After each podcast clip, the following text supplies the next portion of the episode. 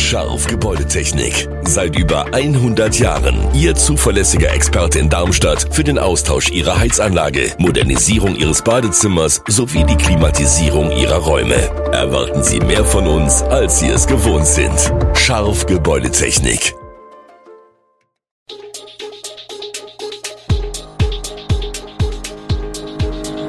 Gude, unser morgendliches News Update. Das Wichtigste aus Südhessen für Sie im Überblick. Guten Morgen aus Darmstadt an diesem 6. Januar. Ein Mann aus Südhessen unterstützt die ukrainische Flugabwehr, schneller Bahnreisen im Rhein-Main-Gebiet und eine Reiterin wurde tot aufgefunden. Das und mehr gibt es heute für Sie im Podcast. Eine 28-jährige Reiterin ist am frühen Freitagmorgen tot bei Kleinbiberau aufgefunden worden. Wie die Polizei berichtet, war die junge Frau am Donnerstagnachmittag nicht von einem Ausritt zurückgekehrt. Gegen 4 Uhr und 30 Minuten am Freitag lokalisierte eine Drohne mit Wärmebildkamera die 28-jährige. Doch die Hilfe kam zu spät für die Frau. Der Kriminaldauerdienst des Polizeipräsidiums Südhessen hat die Ermittlungen aufgenommen. Es wird nach derzeitigem Sachstand von einem Unglücksfall ausgegangen. Der Anteil der 14- bis 17-Jährigen unter den Rauchern ist im vergangenen Jahr sprunghaft auf 15,9 Prozent angestiegen. Dieser Anstieg ist alarmierend, sagt Dr. Chihan Zelig, Facharzt am Klinikum Darmstadt. Viele Menschen, die früh mit dem Rauchen angefangen haben, entwickeln oft schon mit Anfang Mitte 50 schwere Lungenerkrankungen, erzählt Zelig. Nach Meinung von Zelig sollte bundesweit über die laxe Tabakkontrolle diskutiert werden. Die Tabakindustrie habe mit vermeintlich gesünderen Produkten wie E-Zigaretten dem Rauchen ein neues Image verpasst und so neue Käuferschichten erreicht. Laut Zelig müsse man darüber sprechen, das Werbeverbot auch auf die neuen Produkte auszuweiten. Es handele sich bei ihnen nicht um eine gesündere Variante des Rauchens. Täglich sind die Menschen in der Ukraine den russischen Angriffen aus der Luft ausgesetzt. Dabei kommen oft militärische Drohnen zum Einsatz. Paul Giere aus dem südhessischen Bensheim unterstützt die ukrainische Flugabwehr bei der Verteidigung. Fünf sehr leistungsstarke LED-Strahler aus der Veranstaltungstechnik erhellen jetzt den Nachthimmel von Kharkiv und Saporischia und sorgen dafür, dass die todbringenden Drohnen rechtzeitig erkannt und abgeschossen werden können. Zuerst hat er die Strahler in Deutschland getestet. Seit Dezember sind die Geräte vor Ort und retten das Leben von Zivilisten und Soldaten. Viele russische Drohnen aus iranischer Produktion konnten bereits abgeschossen werden. Sie sind mit Sprengstoff bestückt und stürzen senkrecht auf ihr Ziel herab. Über Geld spricht man nicht in Deutschland zumindest nicht sehr gerne. Bei Personen, die offizielle Positionen bekleiden, werden die Gehälter aber in der Regel offengelegt. In Darmstadt ist Marie-Louise Wolf Topverdienerin bei den Unternehmen mit städtischer Beteiligung.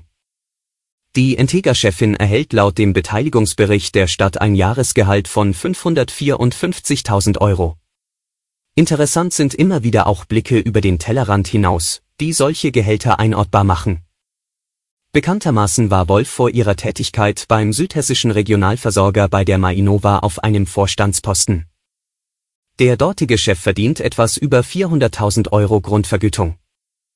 Als Gesamtbetrag weist der Vergütungsbericht der Kollegen 748.000 Euro aus. In der Energiebranche an Top-Positionen also durchaus übliche Summen, die im Vergleich zu DAX-Konzernen aber deutlich abfallen. Merckchefin Garicho ist mit 6,3 Millionen Euro Jahresgehalt Deutschlands bestbezahlte Managerin. Bahnreisende im Rhein-Main-Gebiet könnten bald wesentlich schneller von A nach B kommen.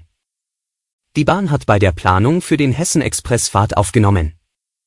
Mit dem Bau der Wallauer Spange werden sich die Reisezeiten von Darmstadt zum Frankfurter Flughafen oder nach Wiesbaden wesentlich verkürzen. Durch die Schließung der Lücke zwischen Wiesbaden und dem Frankfurter Flughafen im Bereich des Wiesbadener Autobahnkreuzes halbiert sich die Fahrzeit vom Hauptbahnhof Wiesbaden zum Fernbahnhof des Frankfurter Flughafens von 32 auf 16 Minuten. Die zweigleisige Verbindungsspange dient ausschließlich dem Personenverkehr. Ermöglicht wird dadurch unter anderem das Projekt Hessen Express, eine Bahnverbindung im Halbstundentakt zwischen Darmstadt und Wiesbaden über den Flughafenbahnhof. Die Fahrzeit für die gesamte Strecke wird mit rund 30 Minuten angegeben. 2025 soll Baubeginn sein, 2027 könnten die ersten Zügen fahren. Vor 15 Jahren wurde in Deutschland das Elterngeld eingeführt. Mütter sollte es erleichtert werden, wieder erwerbstätig zu sein. Auch eine partnerschaftliche Aufteilung von Kindererziehung und Haushalt war ein Ziel. Doch nicht alle Erfolge wirken laut dem Bundesinstitut für Bevölkerungsentwicklung in Wiesbaden über die Elternzeit hinaus. Zwar sei die Erwerbsbeteiligung von Müttern gestiegen, doch nur wenige Väter gehen mehr als zwei Monate in Elternzeit. Weil die meisten Väter parallel mit ihren Partnerinnen in Elternzeit sind, ist eine alleinige Verantwortung der Väter für die Kinderbetreuung nach wie vor selten. Mütter leisten demnach weiterhin den größeren Anteil bei Kinderbetreuung und Hausarbeit. In Rheinland-Pfalz gab es 2019 knapp 48.000 Menschen, die Elterngeld bezogen haben, davon 14.000 Männer. In Hessen waren es insgesamt gut 77.000 Personen, davon fast 22.000 Männer. Deutschland und die USA wollen der Ukraine erstmals Schützenpanzer für den Kampf gegen die russischen Angreifer liefern. Das vereinbarten Bundeskanzler Olaf Scholz und US-Präsident Joe Biden in einem Telefonat. Zustimmung in dieser Sache gab es auch von den Grünen. Vizekanzler Robert Habeck hat die geplante Lieferung des Schützenpanzers Marder an die Ukraine als gute Entscheidung bezeichnet. Wir haben seit Kriegsbeginn unsere Unterstützung im Zusammenspiel mit unseren Partnern immer stärker ausgeweitet. Es ist folgerichtig, dass wir auch diesen Schritt gehen, erklärte der grünen Politiker. Die Vorsitzende des Verteidigungsausschusses, Marie-Agnes Strack-Zimmermann von der FDP, hat die amerikanisch-deutsche Entscheidung zur Lieferung von Schützenpanzern an die Ukraine begrüßt. Es ist eine große Erleichterung, dass die Bundesregierung und speziell das Bundeskanzleramt den Weg endlich frei machen für Panzerlieferungen an die Ukraine. Diese Entscheidung kommt sehr spät, aber nicht zu spät, teilte Strack-Zimmermann am Donnerstag mit. Alle Infos zu diesen Themen und noch viel mehr finden Sie stets aktuell auf echo-online.de. Gute Südhessen ist eine Produktion der VAM von Allgemeiner Zeitung, Wiesbadener Kurier, Echo Online und Mittelhessen.de.